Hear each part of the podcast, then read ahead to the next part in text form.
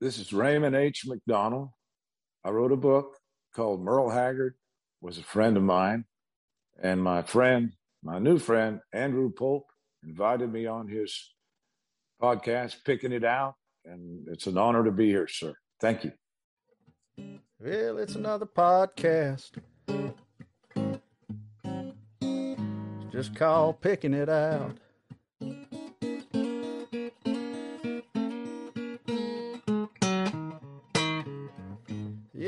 It's another podcast, y'all. Just called picking it out.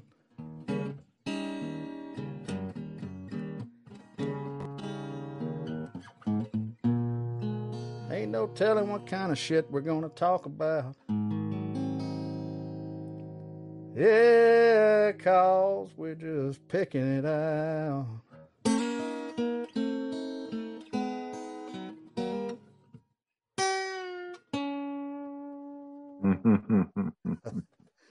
Hey, y'all.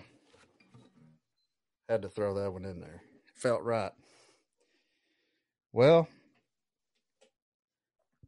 thank y'all for tuning in once again to Picking It Out. My name is Andrew Pope, and we've got a guy on here that I'm really excited to talk to. Uh, we're talking a little bit offline here. We actually met before, uh, just for just for one day, and uh, when we had Erin Enderlin on the show, she was telling me that this guy had written a book and a little bit about how back how far back that his relationship with Merle Haggard goes. And I had no idea uh, when I met him and we were just talking uh, about this guy was. I mean, Merle was like a a second father to this guy. Uh, he wrote this book. Merle Haggard was a friend of mine, and I even went on Amazon. I was telling him to get a copy, and they don't have any. so uh, we got Mister Raymond McDonald here on picking it out. How you doing, man? I, I am doing fine. Thank you for uh, entertaining me today. You're going to be very entertaining. I have a feeling.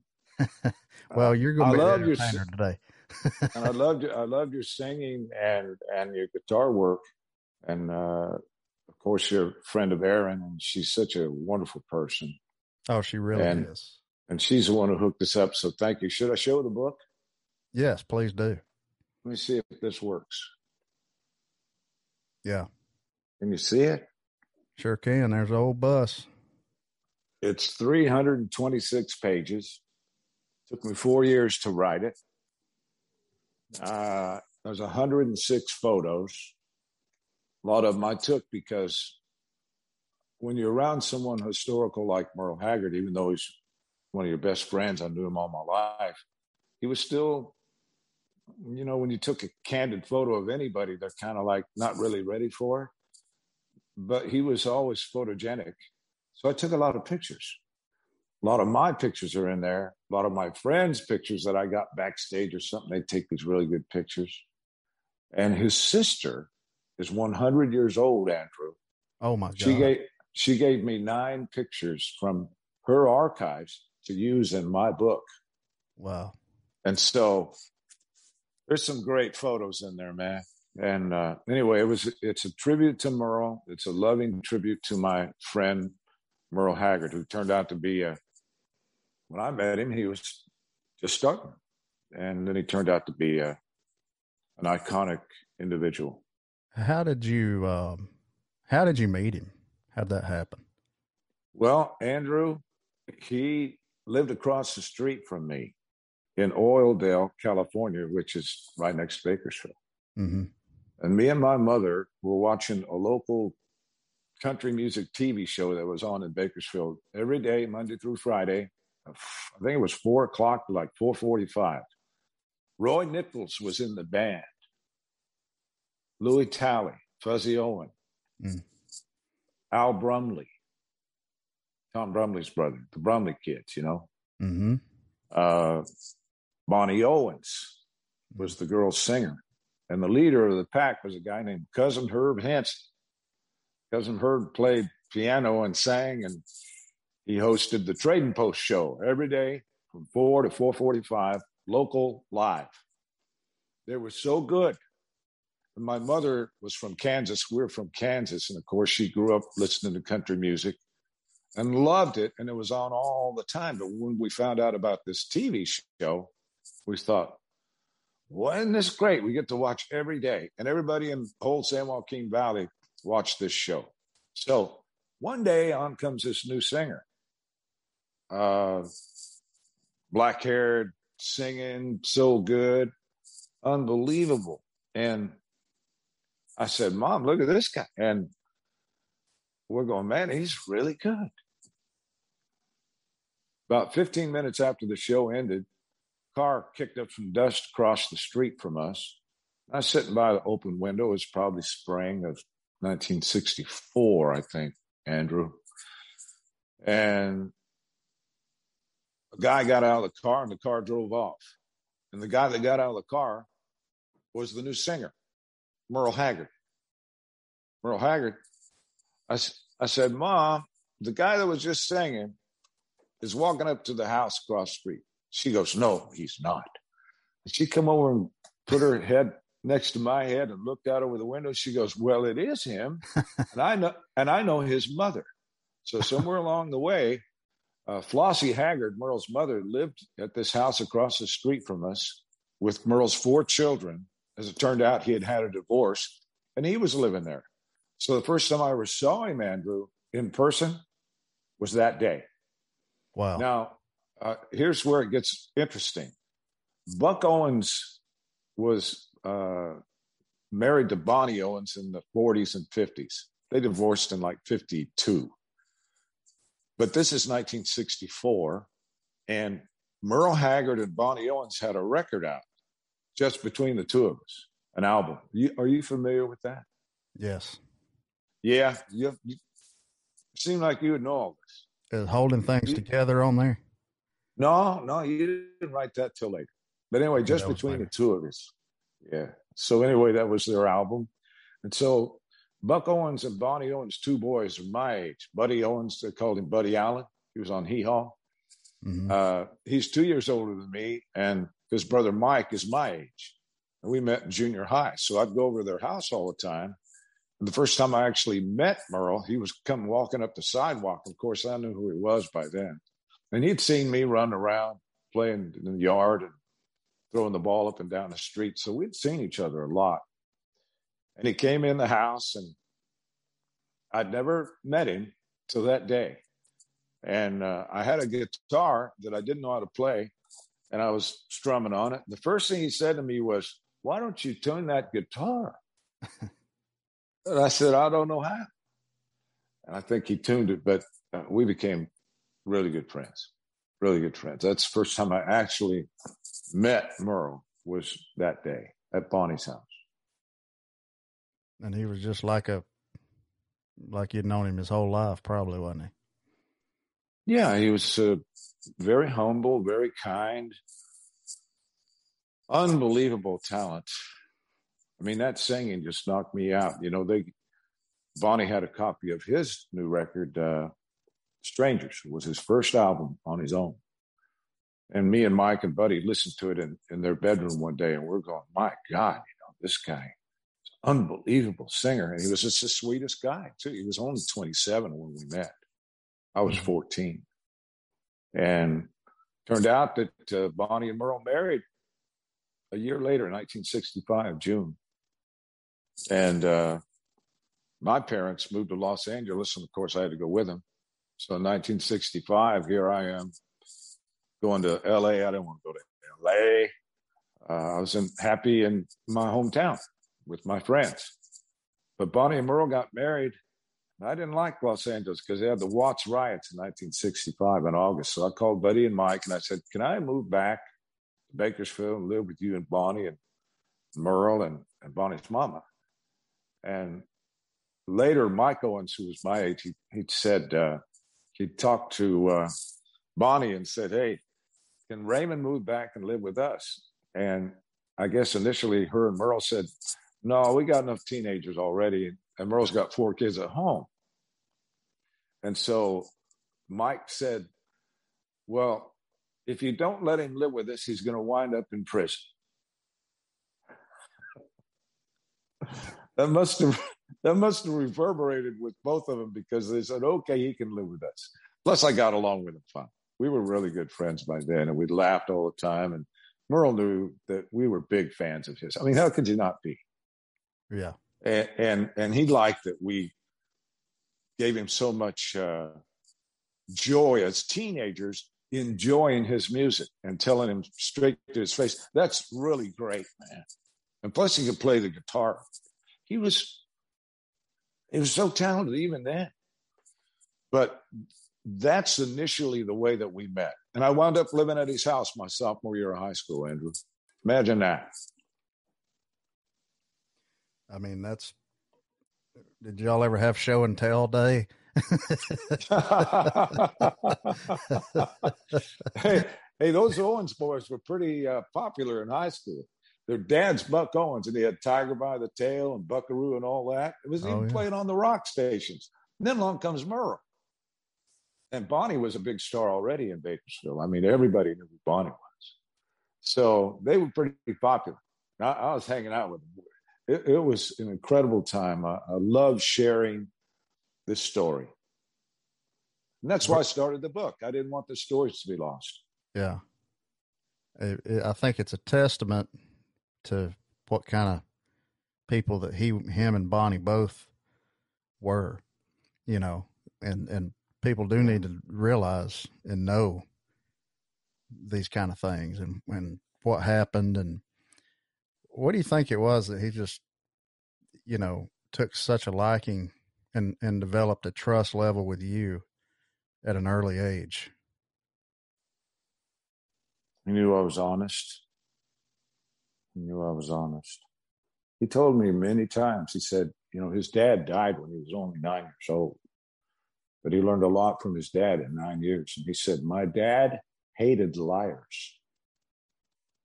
And he, boy, he knew I told the truth. And when I worked for him off and on through the years, and every time I was around him, boy, he he wanted honesty. He wanted it all the time, whether it was good or bad telling the truth. And when you go to work for somebody, as you well know, or, or anybody that you're dealing with, you got to tell them the truth. Yeah. And, and he trusted me. He knew I knew it. I mean, I lived at his home for a year. He taught me how to fish.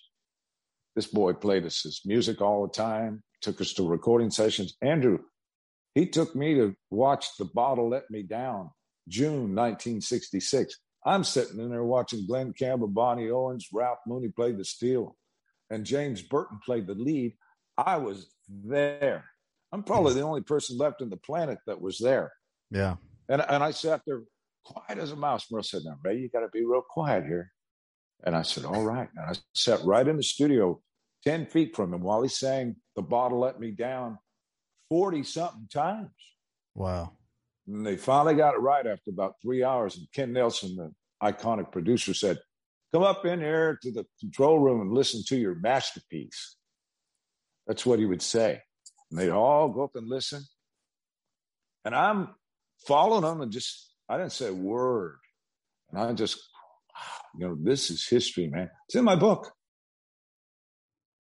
Yeah, just taking it all in. I, I can't imagine being that young too, and just being in saturated yeah. with that kind of world, you know. Yeah. But then at the same time, you know, this you, you're seeing him there in the studio, kind of in his in his element, and then you go home and he's cooking breakfast, probably. Yeah. Yeah, man, he was a great, great man. He he was so sweet to us.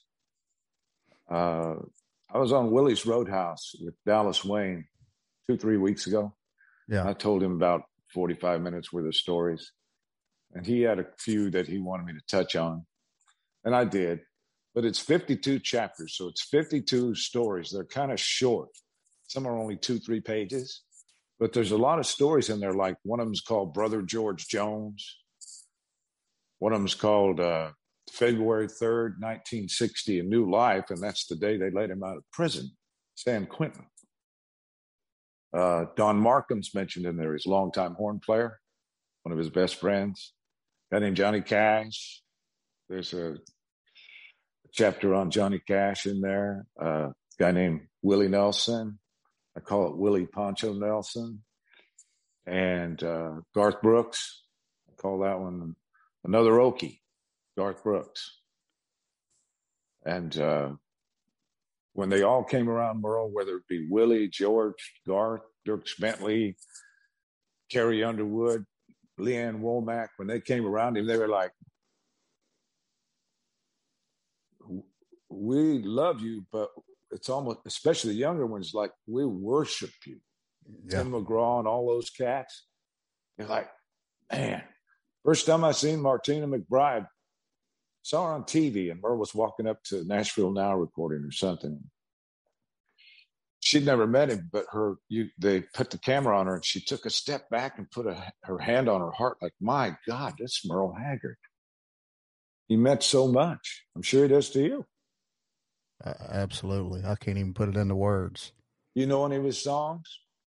Oh yeah, a few, a few. How many songs, do you, Merle Haggard songs, do you know, Andrew? Uh, three hundred seventy-six off the top of my head. do you do you, uh, do you have a couple favorites? My favorite memory. I love Chill Factor, uh, Natural High. Uh, my God, Freddie Powers, Kern Freddie River. Powers wrote that. Yeah, Kern River. Oh, yeah, oh, oh, love Kern River. There's a video yeah. of him and uh, I think him and Freddie on Ralph Emery show doing that when he, you know, is like play us something new, you know, Ralph, play us something new that you. Merle's like, oh, okay, uh, and started doing that, and I mean, it was just him and a guitar. I love that, just him and a guitar when he would just kind of be on a show, on a talk show, and be just throw something out there. Uh, I've seen that YouTube video probably 40 times because yeah. he sang it so great. He did. First time he ever recorded is on live on national television. And he sang it perfect. I mean, there was something about that era when he was, he's always a perfect singer, but right in there was like, ooh. And the crowd went crazy. And remember, Porter Wagoner was sitting there. Yeah. And after the song was over, the crowd's going crazy. And Ralph says, What do you think, Porter? You look like you were watching pretty intently there. And Porter says, and, and people should look this up on YouTube. Merle Haggard singing Kern River with uh, Ralph Emery show and Nashville Now. And and Porter says he's a dangerous man with a song. yeah.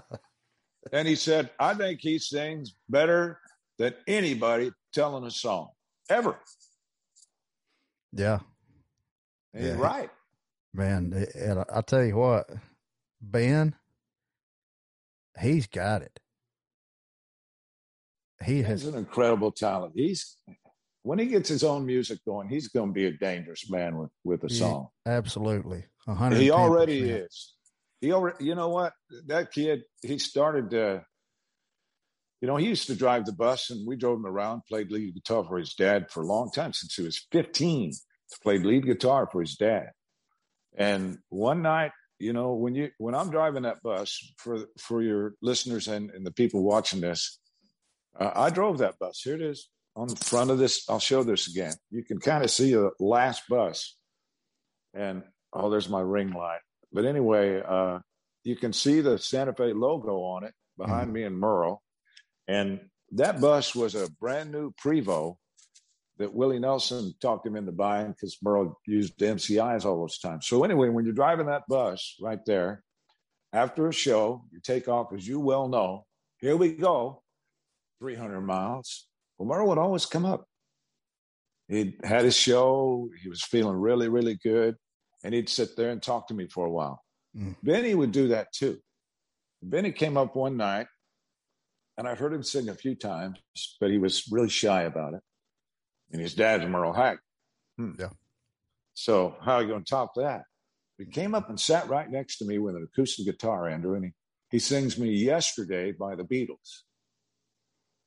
It was the prettiest version I'd ever heard, other than Paul McCartney. I looked at him, I said, That's the prettiest I've ever heard.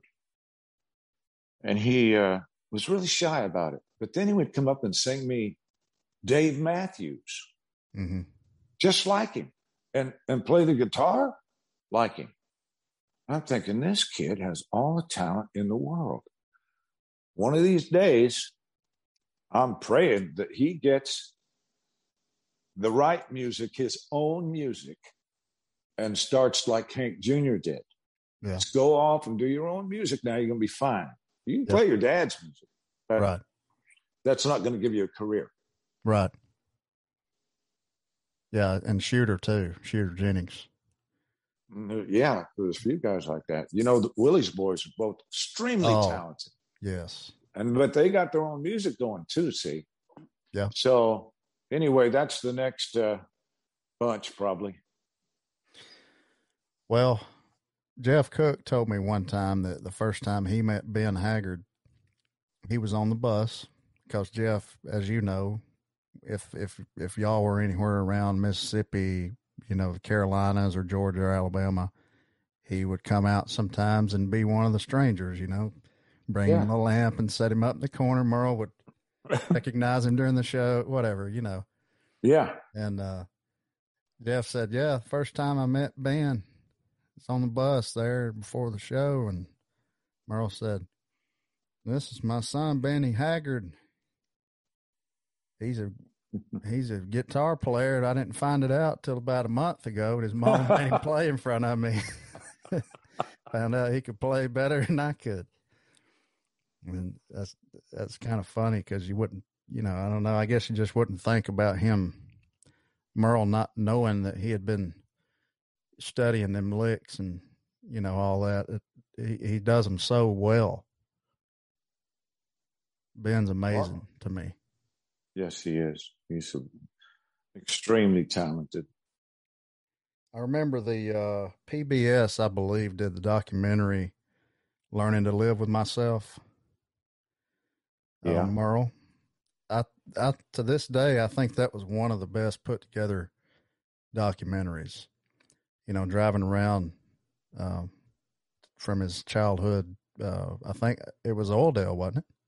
Where they dra- yeah. he was driving around. Yes, just in the truck with him, and mm. oh man, I'd, I'd, yeah, we were we were looking for that box car that he grew up in. Yeah, his dad uh, had taken a box car in 1935 off the railroad tracks that they weren't using anymore, and he built a house out of it. It's it's been moved to the Kern County Museum in Bakersfield. They took it apart and put it all back together, and it is the diamond of the uh, of the whole Kern County Museum, which is an outdoor area in in Bakersfield. It has all these old buildings that they've taken and put out there and put back together. Fire stations, police stations, great, wonderful old Victorian homes. You got to go there, Andrew. Yeah. I took Erin, I took Erin and Kayla Ray there, and they freaked out because when you go into the house, you can actually sit in the chair that Mama rocked baby Merle in. Oh my God! Amazing. It's, it's uh, it, it, I mean, if you if you want to go to the Beatles' house, you got to go to Liverpool. You yeah. want to go to Frank Sinatra's house, you got to go to Hoboken, New Jersey. But if you want to go to Merle Haggard's house, you got to go to Bakersfield, and yeah. it's there. It's there. It's incredible. It's it's it, it, you get the chills. Ken Burns did that documentary, you know, that country music documentary. Yes, and uh, he went to Bakersfield, and Jim Haggard, who is Merle's nephew, his only nephew, he's about my age, almost seventy. He is seventy years old. Uh, he took him in there along with Lillian Haggard, Merle's sister. Ken Burns and all the people that put that documentary together. It took them eight years to do it and uh, they cried. Mm. The, the, the, I was told that they they literally cried that they were in that house because that's where he came from. That's where he first heard Jimmie Rodgers, Bob Wills on a record. Oh, on the radio. It's it's unbelievable. Everybody should go to Bakersfield and go to that. Yeah, by far.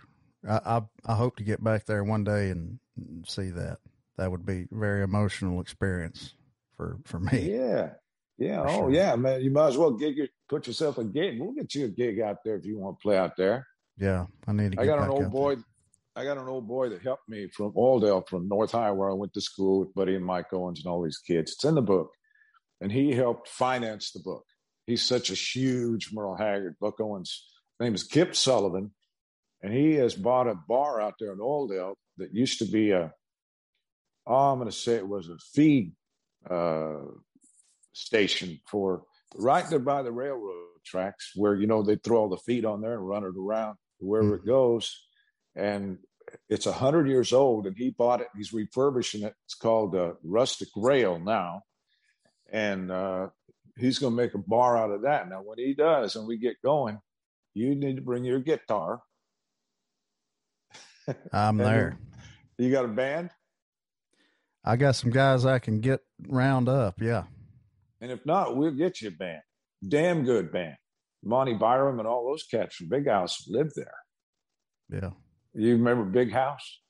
Big no. House was a great big group in the 90s. There were there were uh, uh, final five finalists for ACM Band of the Year in 1999. That's how good they were. And this band named Alabama beat them. And they all lived there. They're all friends of mine, and they play with you in a minute. They'd say, "What song? What key? Here you go. Hang on." I mean, they're really, really good. So if you could just come out there, I'll get I'll get you a gig on Oildale tomorrow. I mean, they love cats like you coming out with, your, with your guitar and your. I can tell you sing really good. And I, come come on out, man. We'll take you out to the uh, box car and we'll take you to the Kern River. Kayla Ray and Erin Enderlin insisted that I take them to the Kern River. well, and I did it. Good time now. Uh, they loved it. And by the way, we drank beer. Oh, did you drink beer? What kind? Uh, Coors. Oh, what what did Merle like? a big drinker. Never no. heard anything about him. No, I never seen. Uh, you know what he had? He had a deal with George Dickel whiskey in the 90s mm-hmm. Remember him wearing them hats 80s. a lot. Yeah, eighties and nineties, and he, of course, they provided it to him. But I never seen him drunk in the fifty-two years I, I knew him ever, never and he'd take a little shot of whiskey every once in a while and call it medicinal. And it was. He, that's the only reason he took it. He didn't get drunk. I never yeah. seen him drunk. But uh, beer, uh, never seen him drink a beer. Uh, he wasn't. He didn't drink. He smoked. You know, yeah. once he got about forty, he put the camels away, and and his doctor said, you know, here, try this. This will help you. That way, you won't have to drink and I guess he was drinking up to then. I don't know. I didn't see him drink. And of course, we were all drinking so mm, yeah. Uh, but no, I, I don't know. Uh, uh, I never seen him drink beer. What do you drink? Any kind. Any kind. I'm not somebody. Huge... Somebody actually... told me yes. Somebody told me yesterday. Uh, there was some lady, and they were asking her, "What kind of beer do you have?" Do you like? She goes, an open one. I should have said that. That's better. no, you know, I, I really, I mean, uh, at a show or something, I'll, I'll have a little whiskey and something that just kind of helps me loosen up and helps me also my throat. It helps my voice stay strong yeah. the whole night. Uh, yeah. I, am not a big beer drinker anymore. I went through that. Uh, I do like a cold beer if I'm out you know, like cutting the grass or something like that. I love a cold beer, the taste of it. But I'm yeah. not sit there and just drink a whole case and. You, drink that Busch down there? Oh yeah, we got beer. Yeah. Where you live at? North Alabama. What's the name of your town? Uh, my hometown is in Geraldine. We live in Henry Geraldine. Now. Geraldine. you know her. That sounds like Flip. That sounds like Flip Wilson.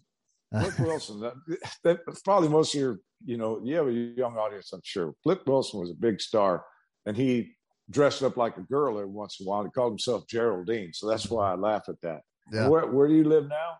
It's just up the road, uh, probably 35, 40 minutes, a little town called Henagar, same county. Henagar? Henagar, and do you fish there? I haven't been, it's been way too long since I've been fishing. I was just talking about that earlier today. Actually, we need to get to fishing. Well, that's uh, what Merle did all the time. Yeah, that's the way to relax. Plus, you get dinner too, real it's, good. it's therapy. You got any uh, bass up there? Oh yeah, Lake Guntersville is the number two lake in the country for bass. Lake what? Lake Guntersville, where Jeff Cook lives. Well, see, uh, you can bet Merle knew about that. He's been down there. Uh, Jeff, actually, Jeff's got a sound studio in Fort Payne, where those guys are from. Fort Payne is just 15 minutes from here. Yeah. Jeff has a studio. I've actually recorded stuff there before. He's had Merle there before, and they've got a little Wow. sec- they've got a little uh, session that was recorded. I've never heard it, but um, wow. he's got it. well, the, the, the, you can bet it's good. Oh yeah, you you know Jeff pretty well, probably don't you? Well, I met him only on the road and met him when he'd come around, you know. I, I really don't. Uh, when gentlemen like that would come along, uh, that Merle allowed to come on the bus and be a part of it was very, very rare. Yeah. So, no, I kind of stayed out of the way when a man like that would come around. Of course, I had tremendous respect for him. Uh, Merle really liked him. He really loved those Alabama boys.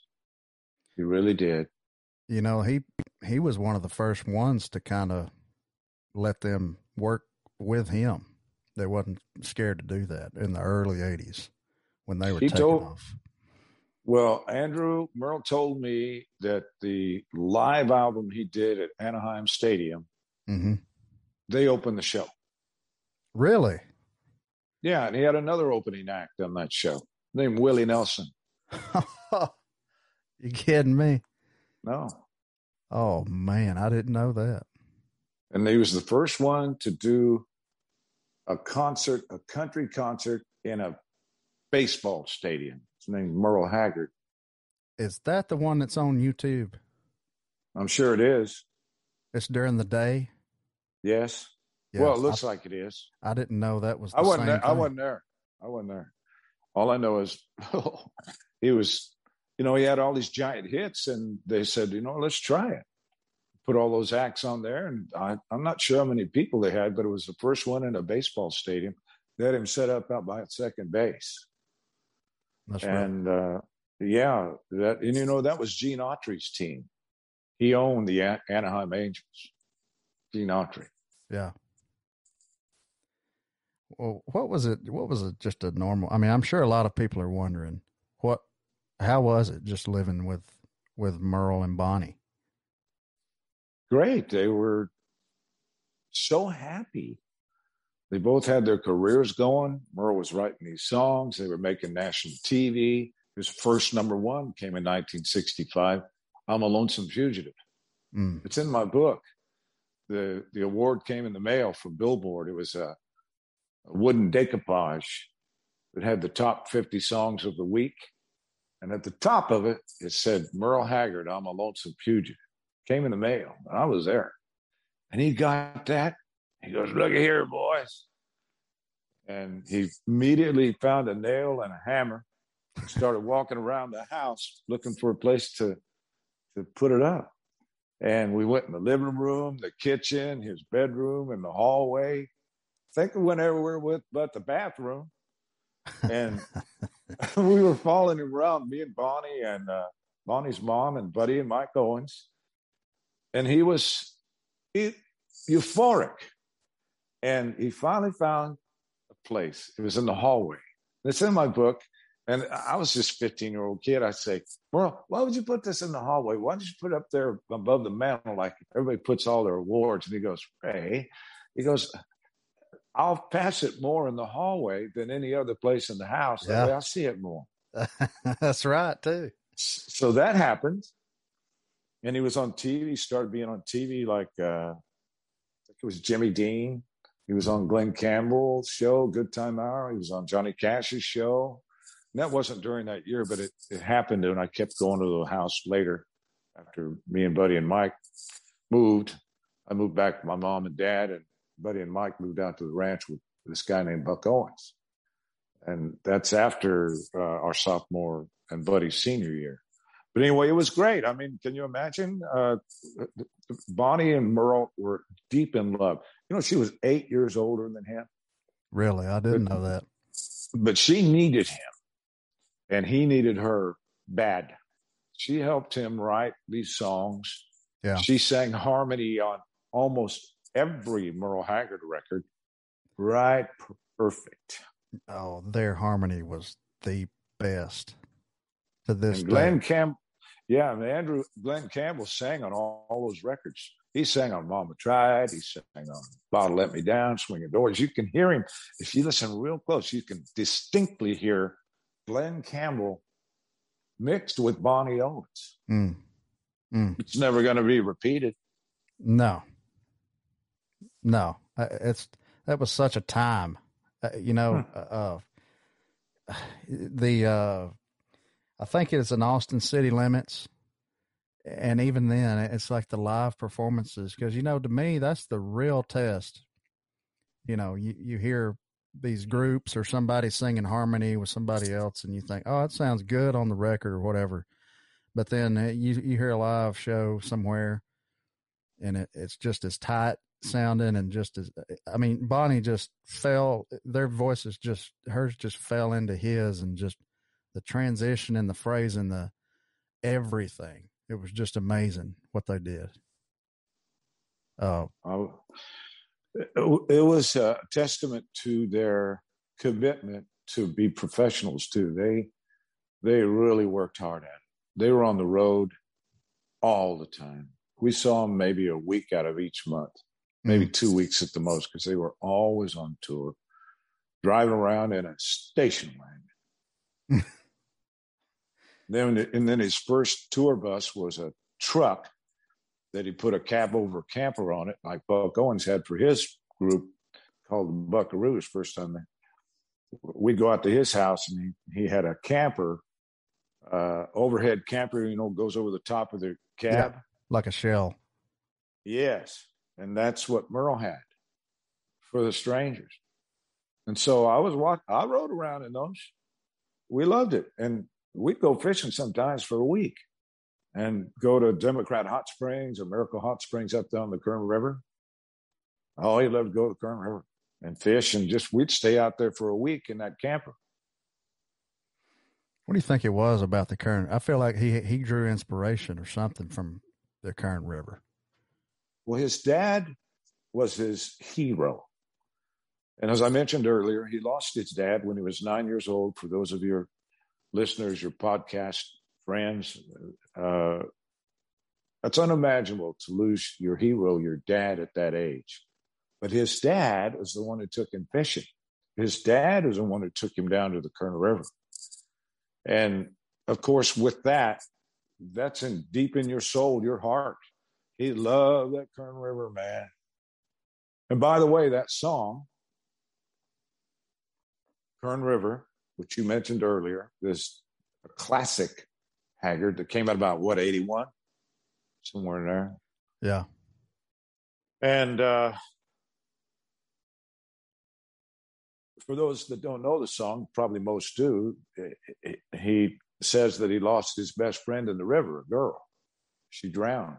She drowned in the moonlight, as you well know, according to the song. Well, I, I never asked him about it.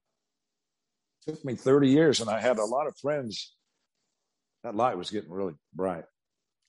Uh, I had a lot of friends ask me about that because they knew I knew Merle so well. They said, Is that true?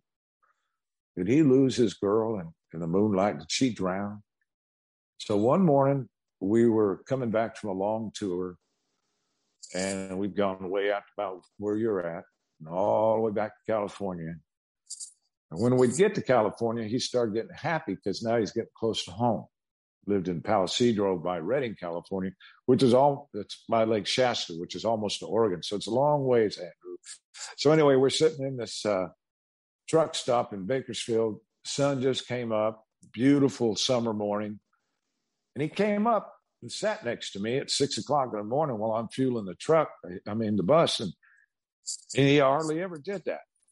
But he came up there and uh, it was pointing at the mouth of the Kern River, which is probably 15 miles away. And, and I don't know why, Andrew, but I said, uh, Merle, uh, it's taken me 30 years to get the courage to ask you this question. Might be closer to 40 years. Did you lose your girlfriend? Did she really drown in the Kern River? And I was expecting the worst because you don't want to bring those things up if that really happened. And he said, No, because I made that one up. yeah. And I said, Well, go. my friends have rumors going for years that it was a dog that died in there, or one of your horses died in there, or a friend, another friend, or somebody. And he goes, No, I made that one up. yeah. Yeah. Yeah. I've, I've done the same thing, you know. Uh, who knows where, where, the inspiration comes from, too. I mean, it's, I, I love that song. He's got, Heaven was a drink of wine. Uh, I mean, there's so many, man. I, I could just go on and on. And I've played them all at the bars, of course. Uh, yeah. Just, you know, over the years, I still do. I still throw Haggard in there any chance I can get. Um, I heard a story one time about Merle and Bonnie, how he would write songs and she would write the words down. Did you, when he wrote Today I Started Loving You Again, was you there? No, no, I wasn't there. Okay. I've heard I've heard different versions of how that came about. Yeah. Uh, from Merle, from Bonnie, and there's kind of a little different version thing going on there. Uh, but but the main thing is that he wrote it down. I think on a brown piece of paper bag. I, I think that they tore it apart. And he wrote down all the lyrics, and he sang it for her, and and she she said, "Well, that's great, but." Uh, he had it. I started loving you again today. And Bonnie said, You need to flip that around. Yeah. He said, What do you mean? She said, Today I started loving you again. And he said, So she was right. She got half the song. It makes all the difference too. And she wrote, I'm sure she had a lot of to do with hundreds of his songs. Oh, at yeah. least writing them down. In fact, I saw a video somebody put on YouTube. I don't know they were out at the mansion that they built at the mouth of the canyon about 1970 and he, they lived from like 70 to 75 and she's sitting no she's cooking something in the kitchen. He's sitting there writing a song. He goes bond come over here and write these words down for me. So she dropped everything real quick and ran over there and she's writing down the words to this song. Uh, someday we'll look back. And she's writing the words down to the song and he's singing it to her for the first time. She's giving him a couple words. and She's looking at him like, this guy is really good. Even though that was her husband, he'd already been a superstar, but she's still looking at him like, oh, this guy, the stuff that he's come up with in the singing, it's remarkable. How, how, what a gift for you just to be able to see the see the both of them in that moment. Yeah, and again, I wasn't there. That was a YouTube, but I saw him on other uh, many other occasions like that. You know, uh, people think that I was with him for 40 years and all that. Some people try to make a, a big deal that I was there all the time and I helped him. I didn't. I, I went on my own way. I had my own life. I was a disc jockey for KUZZ, uh, for Buck Owens and uh, I thought that's in the book. Uh, so I would occasionally stop by the house or see him, Andrew. Uh, but of course, I played his records all the time on the radio. He'd come to the station every once in a while do interviews with me. In fact, in my book, uh, Ray Baby from K Baby, that was my nickname on the radio when I was 18 in, in 1968. He showed up one night and uh, he brought with him an album. Uh, you know, you ever been to WSM? Oh yeah, in Nashville. Yeah. Well, for those that haven't, there's a window, big window, and you can just stand right there and look in and watch the DJ. Mm-hmm. Well, that's the way it was in this KUZZ in Bakersfield in this hotel. And he came in one night at two in the morning. I was on midnight to six, and he knocks on the window, and he had a couple of people with him, and uh, he holds up this album. Didn't have an album cover or anything, but you could tell it's an album. And he knocks on her and points at the album. And boy, I ran around and let him in.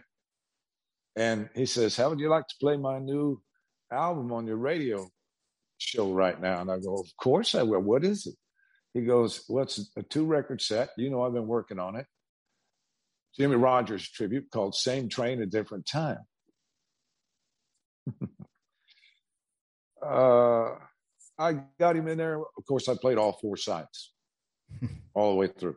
Wow. And we talked about each song, and that's in the book. And that happened on my mother's grave. That happened. And that was one of his terms, too. In other words, if he wanted your attention, mm-hmm. hey, look, this is the truth. Yeah. And oh my God, are you kidding? California Blues, Waiting for a Train, uh, Frankie and Johnny. Have you ever heard that album? Uh. Oh, we got to get you one. You got to go online and put it. You, you won't believe it. It's Roy Nichols, James Burton, Glen Campbell, Norman Hamlet, and uh, Bonnie. It's it's one of the greatest country music albums ever.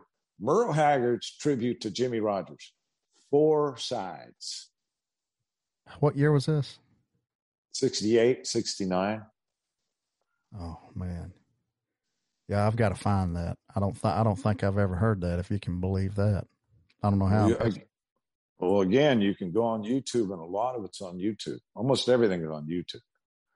And it's free on YouTube. That's what I like about it. But at the same time, if you download it, or you can even find the vinyl on eBay and stuff yeah. with the with the great lyrics and all that stuff. You know what I'm saying, Andrew? Yeah. You got any vinyl at your house? Oh yeah, I got Rainbow Stew in there.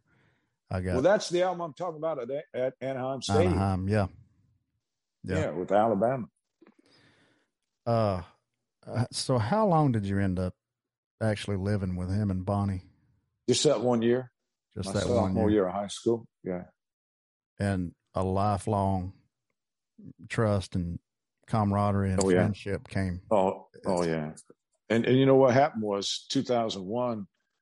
Uh, I got a divorce. I'd been married 28 years, and so I called him. I said, "Look, I've got a divorce. Why don't you give me a job? I need a job." And he said, "Well, come on up here then." And he made me his personal assistant and the manager of his office. And his office was in his living room. And a lot of the stories in this book by the way, it's Book Baby. That's how you find it. Bookbaby.com. You can find Merle Haggard was a friend of mine. So anyway, that was 2001. I was there for a whole year working with him. He made his office his living room. So when the phone rang and I answered the phone, he wanted to hear everything I said to whoever it was calling. And it was everybody from Rick Rubin to the higher higher ups at Columbia, Capitol, uh, the, some of the biggest names in the business would call, and I'm like, oh my god, and I would say it. And if he didn't want to talk to him, I'd say Bill Brown or whoever it was, and he'd he'd be over there smoking his pipe. I always had that pipe going over there, and he, no, no, and I'd say, well, Merle's not here. Can I take a message? Uh, it's in my book. Sirius XM called him in 2001 when I was there, and they they wanted him to have his own channel, and was an upstart. And he didn't want to get involved with them. It's in my book. He didn't want to get involved. Anyway, that was the year I spent for him. And then he called me in 2009, in the middle of the night. I was driving limousines and I had a commercial license. And he called me about three o'clock in the morning. I lived in Bakersfield. And he said, uh, Hey, Ray, can you come to uh, Dallas tomorrow and drive my band bus? My band bus driver quit in the middle of the tour. We need a driver. Can you drive a bus? And I go, Well, I never drove a bus. He said, We'll teach you how. Just get on the plane and give us your social security and driver's license. See you tomorrow. Bye. okay. so I flew to Dallas. Old Frank Mull set it up. And I, I flew, flew to Dallas. And Norman Hamlet and Fuzzy Owen taught me how to drive that bus. Even though oh, I've been man. driving real long limousines, I hadn't drove a 45 foot 24 ton bus. a little different. But Merle, but Merle trusted me. Yeah. Of course, the band members are, you know, they're, I knew them all and they all pulled me aside and they go, uh, Ray, uh, you ever drive a bus? I go, no. oh, roll their eyes. Oh, what's Merle done now? but after a year of on the band bus, uh, we were in Lake Tahoe, and I was exhausted because I had no idea, Andrew, how hard it was to drive a bus and be on the road like that. That's the hard part. Mm-hmm. The music's wonderful and all the crowds and great to watch it, but it was hard. And after a year, his son Noel was with us, and I told Noel, I said, I think I've just about had this. I think I'm going to quit because it's too hard. And he said, Okay. Next thing I know, he called me in the back of the bus and told Merle. Merle called me back there, and Merle says, uh, Ray, uh, I hear you're thinking about quitting. and I said, uh, Well, it has crossed my mind. I said, This is way a lot harder than I had any idea. You can't sleep right, can't eat right. You're on the road all the time. It's three, 400 miles every night, 10,000 miles in two weeks. Oh, this is exhausting, man. I said, How did you do this? How you been doing this for 50 years? And he looked at me and he goes, He always had his pipe.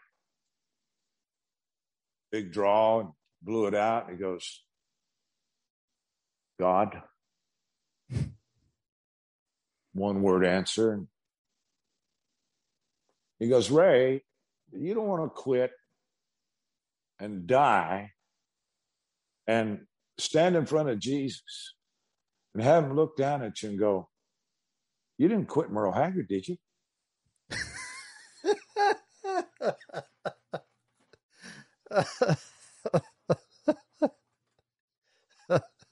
What'd you say?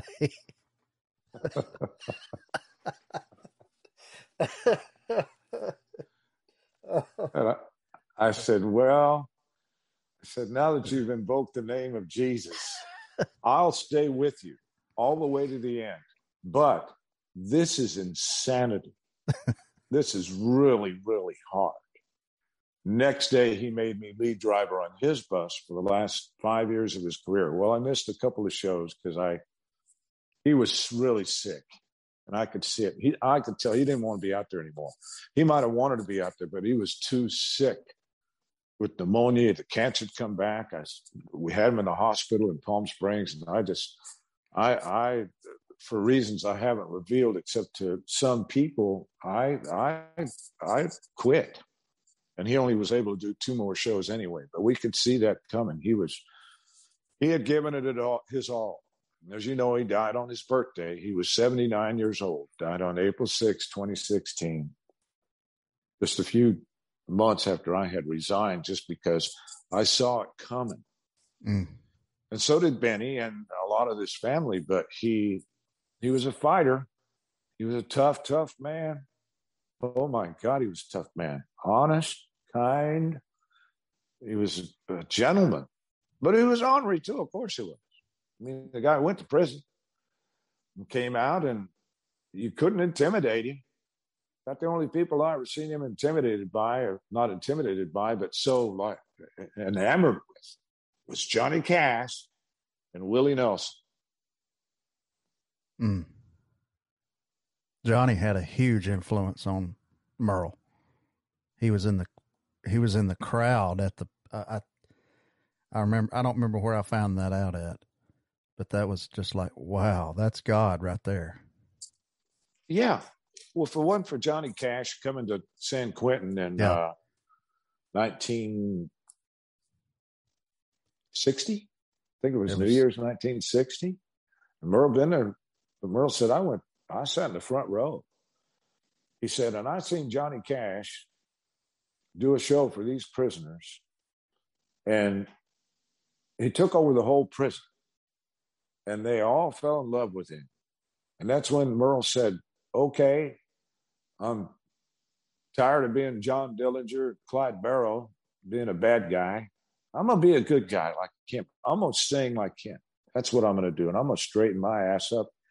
And I'm to be, I'm to be like that. Before he knew it, he was on radio and on Johnny Cash's show, and they became lifelong like brothers. He loved those two men, especially Johnny Cash and Willie Nelson. Did he ever talk to you about his time in prison? No.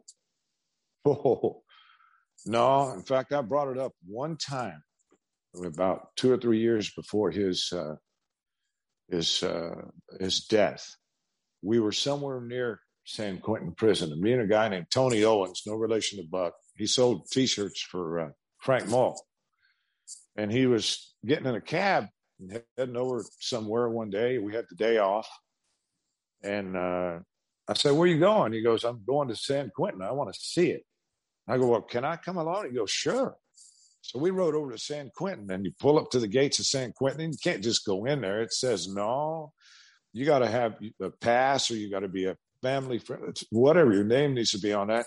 Yeah. But there was a lot of really beautiful uh, homes at the start of San Quentin. Probably I don't know lives there the warden, maybe people, and and then off to the left is the San Francisco Bay, this body of water. It was a blue, beautiful blue day.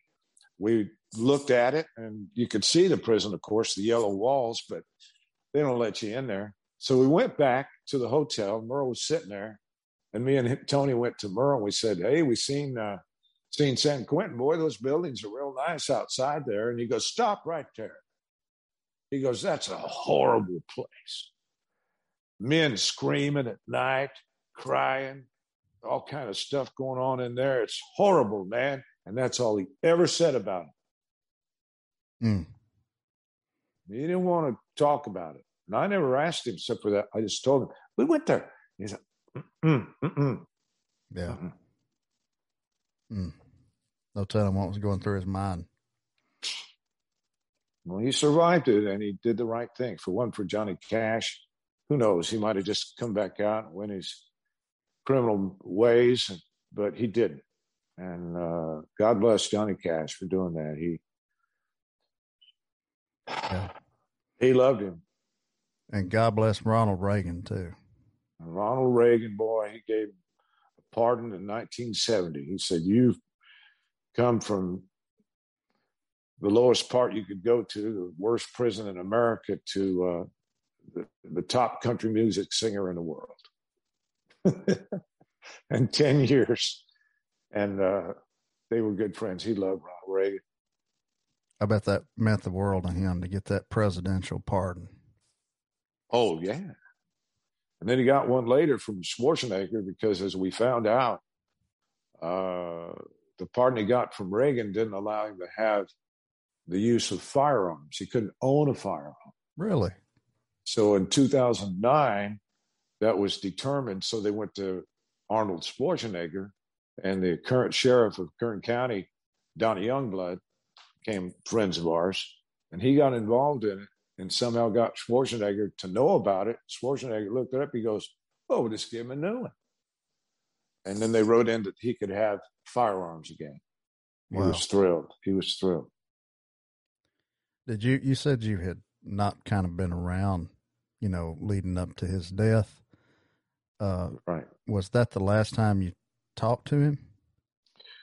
Uh, Andrew, he called me a few times during that era from January, February, March, two or three hospitals. They were trying to save him, but all the doctors, he told me, he says, These doctors are telling me there ain't no chance. You're you're on your way home, so to speak. And he accepted it. He was he's he was such a uh, a Christian and believed he was going home, going home to see his dad He kept saying, that I'm going home to see my dad. He was tired and sick, and he would call me and tell me some things. Uh, he told me that, and of course, just what do you say? You say, I'm so sorry. And he uh, got a new album. In fact, me and my son and Merle wrote this song called It's Too Lonesome for Me. It's in my book called My Three Songs. Merle recorded three songs I wrote. And I'm not a professional songwriter. I just wrote some songs and he liked them. And he recorded them all. Losing in Las Vegas. I Wish I Was Santa Claus, which is the name of a Christmas album he did. And then the last one's called It's Too Lonesome for Me. And we talked about that album a lot because he had finished it with Buddy Cannon, yeah, was the producer. And that song was on it. And he wanted that song to be the name of the album. And he I, I heard it once or twice on a CD that he had, but it's still not out. But he talked about that a lot, about that album. And he wrote he wrote some great songs for that album and he recorded songs that uh you know who Blaze Foley is? Oh yeah. So Blaze Foley wrote a bunch of great songs, and Merle was a big fan of Blaze Foley, man.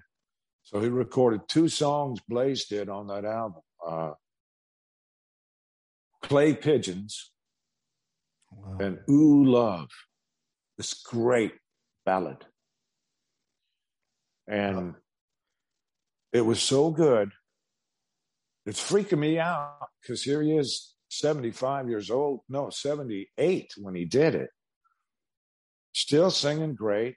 He had the Nashville musicians, along with his horn player, Renato Caranto, and Benny put a couple things on a few songs. But the album's so great. Five years later, still not out. Mm. I don't know why the estate doesn't put it out because it's his last studio album. Don't you think there might be some interest in that, Andrew? Yeah, I've heard kind of rumblings up about it, and I wish they would get it out and get the, I guess the legalities or whatever of it figured out. I think we need it. Oh man, it's good. He he did King of the Road. Uh-huh. Uh, and man, I thought that was so cool because I never heard him sing King of the Road. Mm-mm. And Roger Miller was one of his best friends. Yeah. He loved Roger Miller. He said it made him laugh. Yeah. He told me this story about Roger Miller. He went to Roger Miller's house about 65, 66 when I lived with Merle. Well, at that time, he had King of the Road, Do Wackadoo. Uh, dang me. dang me. Y'all take a rope and hang me. all those great songs. He had like seven Grammys and all that when we went to Roger's house. And this is when I lived with Merle in 65, 66. He came in. He said, Well, I went to Roger Miller's house and he showed me a check, the BMI check for songwriting. And he said, uh, said, Merle, you might want to start writing more songs. Look at here at this check. And he showed him a BMI check for $75,000.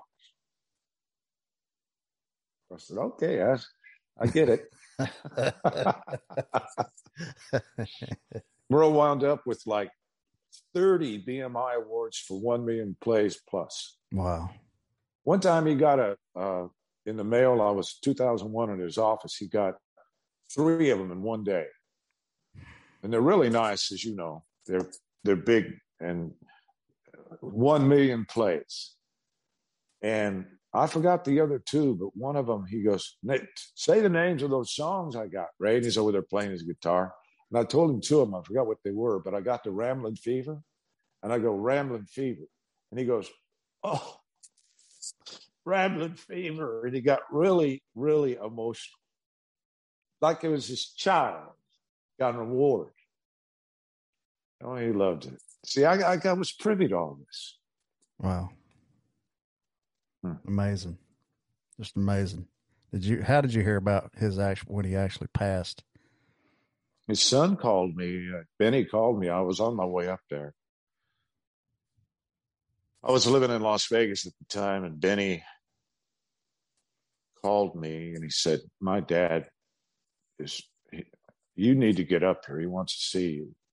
I said, "Well, I'll be there in, in a week or so. I got to clean everything up here, get everything set up." He goes, no, Ray.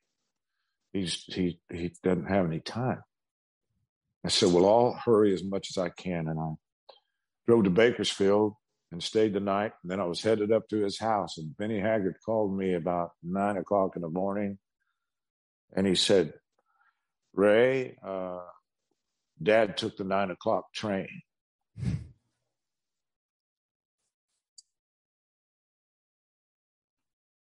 I knew what that meant. Mm. And I said, Well, this is the call I've dreaded all my life. Uh, I said, I'm sorry. He said, Well, you need to come up here. I said, I'm on my way. And I drove up there that night, but uh, there was shocking, even though I knew it was coming and he told me it was coming. And it it stuns you still. And I was in shock, I know, but I had friends come and help me, like Kip Sullivan, Lauren Stumbaugh, Chuck Seaton. Uh, they all came around me and grabbed me and they said, Let's go somewhere. So I said, Okay. So we went to the bars where Merle used to hang out and play. We went to his favorite restaurants. We went to his homes. And uh, they saved me through the day because uh, I'd say that day I almost just passed out four times and I have to put my head down and try to put blood to my head so I wouldn't just pass out. Mm. But all of that day, I still reverberated to what he said. I'm going home to see my dad. When he was sick in Palm Springs, about four months before that, he said, if this cancer is back, he was sitting in a wheelchair and he had his smock on already in the emergency room in Palm Springs. And, and he said this, Andrew. He said, if this cancer is back, and he had had a bout with cancer eight years before in his lung, he had to take a third of his lung out. He said, pointed to the heavens, and he said, to me and Benny, and there was a few other people in there, he said, if this cancer is back, I'm not going to let him treat it. I'm going home to see my dad. Hmm. I'll never forget it. That was verbatim, and he meant it. Yeah. he, he, he won't go home and see his dad. He ain't seen him in 70 years. And look what happened. He became the great, greatest country music star in the world. Mm. And, and, and his dad wasn't there to, to share it. Mm-hmm. So that, oh, I'll never forget that. That's in my book. Uh, you talked about him calling you sometimes late, you know, in the middle of the night and stuff. Vince Gill said one time uh, about, I don't know, a few days before Merle passed, that he was in the bed and he woke up in the morning. And he had a voicemail from him, and it was he had called at like two or three in the morning just to to thank him basically and for the years of friendship and told him how talented that he thought he was and he was a fan and it's like he knew man he knew you know well and by the way vince sang on two songs on that album that we're talking about mm. him and uh Sonya uh sings with that family Isaac. yes oh yeah him she's great and him, him and Sonya isaac sang harmony oh wow. he was thrilled, and nobody's heard it. I called Vince Gill and I said, "Hey, man, you got a copy of that album? Because I they won't give me one." I said they're, they're, they're keeping that tight wrapped. I want at least my song. It's too lonesome for me. Me and my son Benjamin and uh, and Merle wrote this song. He goes, Ray. He goes, they they won't even let me hear it. And they will, sure won't give me a copy. And I said, well, Vince, I called him on the phone. I said, Vince, uh, well, the reason I called you because they won't give me a copy either. I figured I'd just go around the back door and maybe you had it at your house. Mm. he laughed. He goes, "I ain't got it. They won't let me have it either." So it's sitting there somewhere, Andrew, and nobody's heard it. Well, somebody needs to get that damn thing out there. We're yeah, saying it man. right here, right now. I'm picking it out. We need to get that album out there. Oh, People need good. to hear that record. Oh man, it's so good. It's unbelievable. Oh, I wish they put it out. Of course, he probably had a hundred or two hundred songs up in up in the can. The can they called it uh, up in tapes and can, not mm-hmm. digital, canned. Up at where he lived, where he lived up in Northern California, uh, hidden in a basement somewhere. I don't want to take uh, too much of your time. I appreciate you coming on and sharing sharing some things from your book and you know from your life. Uh, I'm thank you so much for writing this book and for oh. sharing this. There's a lot of musicians like myself that Merle is like such an inspiration. His writing, his singing, his guitar playing, his uh kindness, his Oh, authenticity. Yes, and and you know what? That's great. I want to show you the introduction page Okay. in my book. Look at this picture. Can you see that? Yeah. Look at him. Yeah. Look at that guy. He was probably 75 then. I think this was taken about 2014. Look at him. That was in Folsom, not at the prison, at a community center. And my friend Dan Spees took this picture and it says, To the legacy and memory of Merle Haggard with love. And this is a look, man, I got pictures in here. it's just unbelievable. Uh, all these pictures they give me. And let me show you another picture of when Merle was a kid. Oh, there he is with Lee Roy Parnell. Oh yeah, he's a talented guitar Player. There he is. There he is with uh, Dale Earnhardt. Dale Earnhardt, Johnny Paycheck, Brooks and Dunn. Yeah. I took that picture. There he is with uh, Ricky Wasson and J.D. Crowe. Do you know who that is? Uh. Those are the Bluegrass Boys. Okay. Yeah. J.D. Crowe is the uh, legendary, and so is uh, Ricky Wasson. Yeah. And uh, look at this picture. Oh wow. Yeah. That's when they moved the boxcar from Oildale out to, and that's Oh. Kip Sullivan behind it. Uh, in Oildale, uh, they moved it to Ba- Bakersfield to, and Don Markin gave him that T-shirt and that uh, fishing hat, that San Francisco Giants hat. And look at him; he looks like some guy coming off homeless off the street. Yeah. But That that's had how. It, but that's how he wanted to look. He didn't want nobody to recognize. Him. that had to be quite a day for him. Look at that picture of him singing there. Yeah, Yeah. there's this is uh this is book baby. This is you can get this. This is I, I wrote this for his fans. For, it took me four years. My son Benjamin edited it.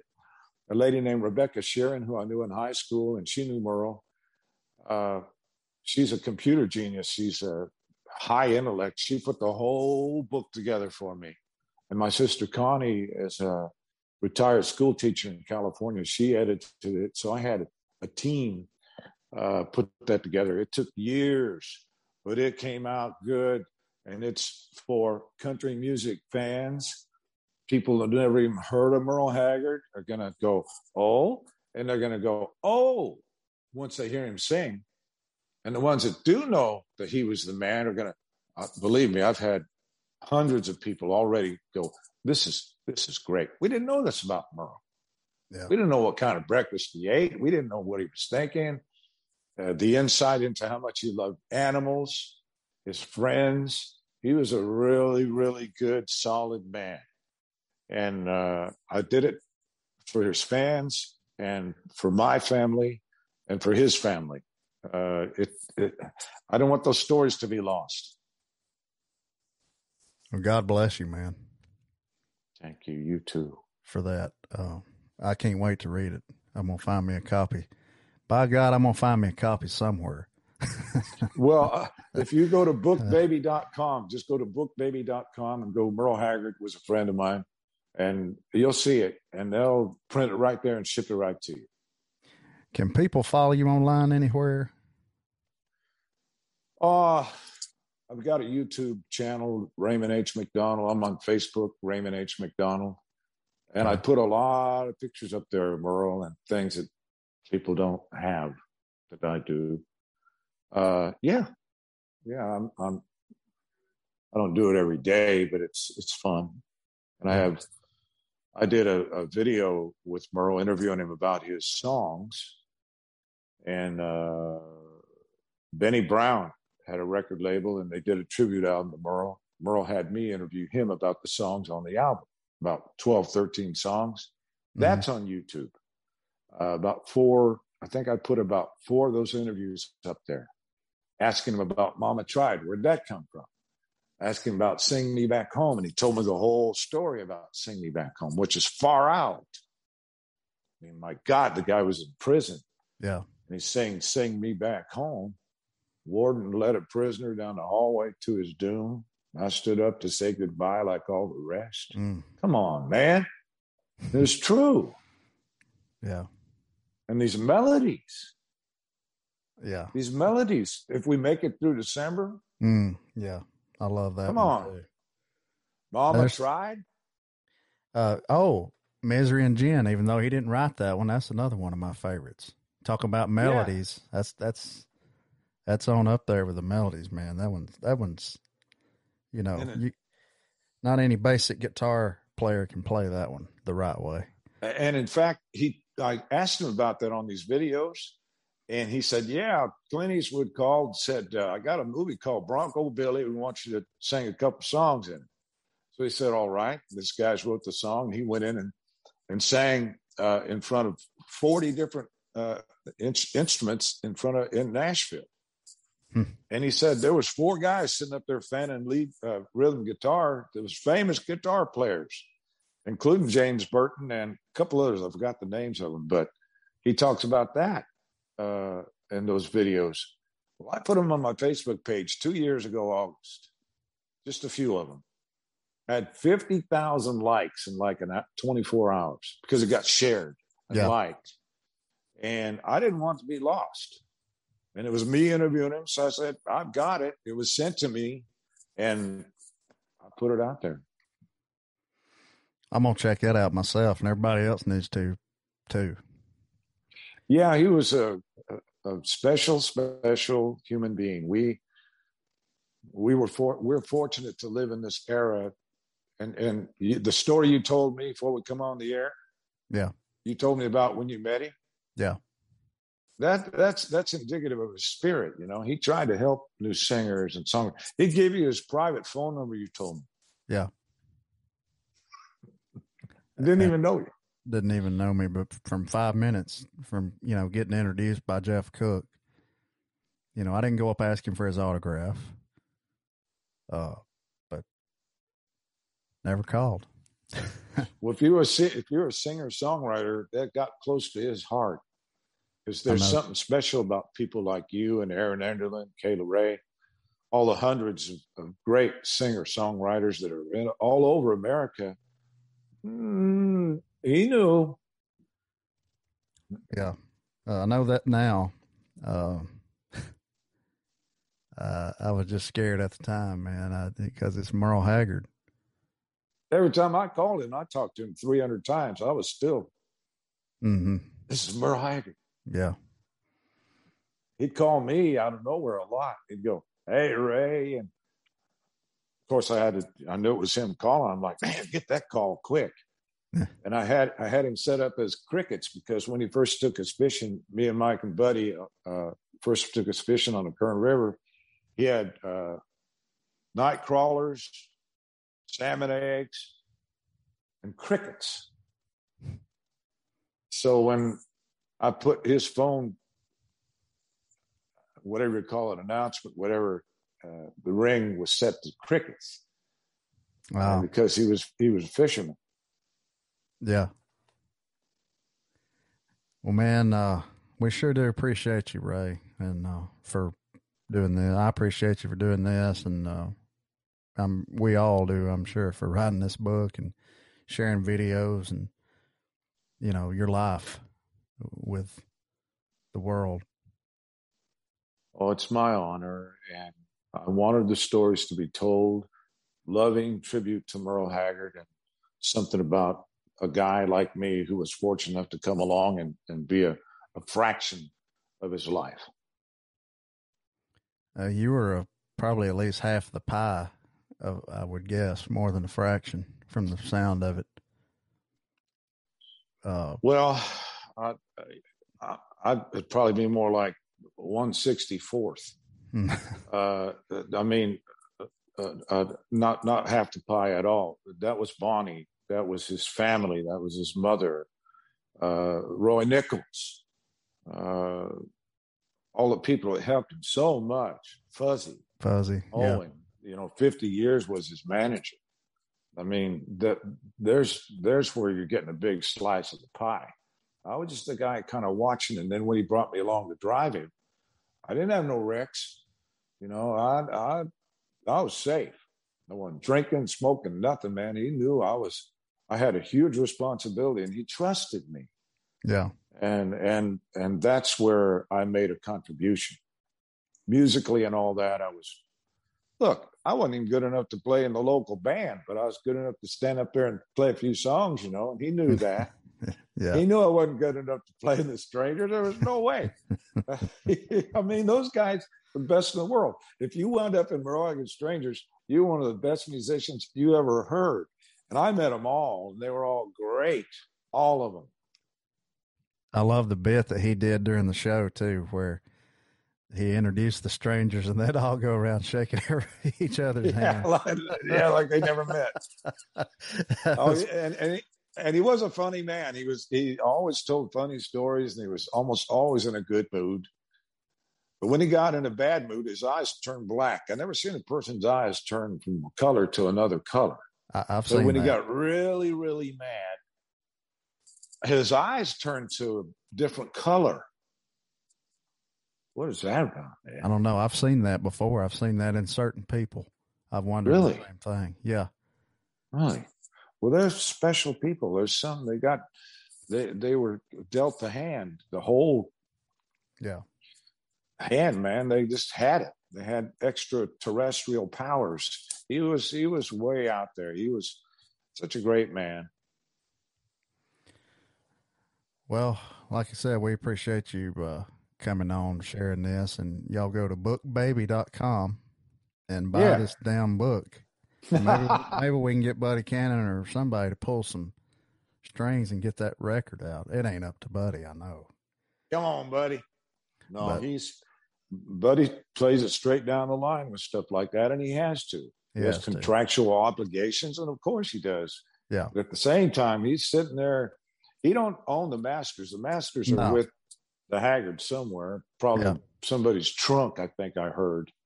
Oh And I don't even gonna. I don't want to mention that guy's name. This lawyer for Mm, uh, the Haggards. Is, he's, he's. Let's put it this way. I'm gonna say it right now. And I haven't said it publicly to anybody anytime, but he's not a good guy. mm. I don't need to say his name, but you know, there's good guys and bad guys. This is a bad guy. And I think he's one of the reasons why this album's not out. And, and he knows who I'm talking about. So does Buddy. That's unfortunate. Um, very It'll come out someday. It'll come out someday, and it'll be a w- real treat for his fans. Yeah. Well, Ray, I don't want to take you more of your time, but we sure appreciate you coming on. And you've been watching Picking It Out, and we'll see you next time.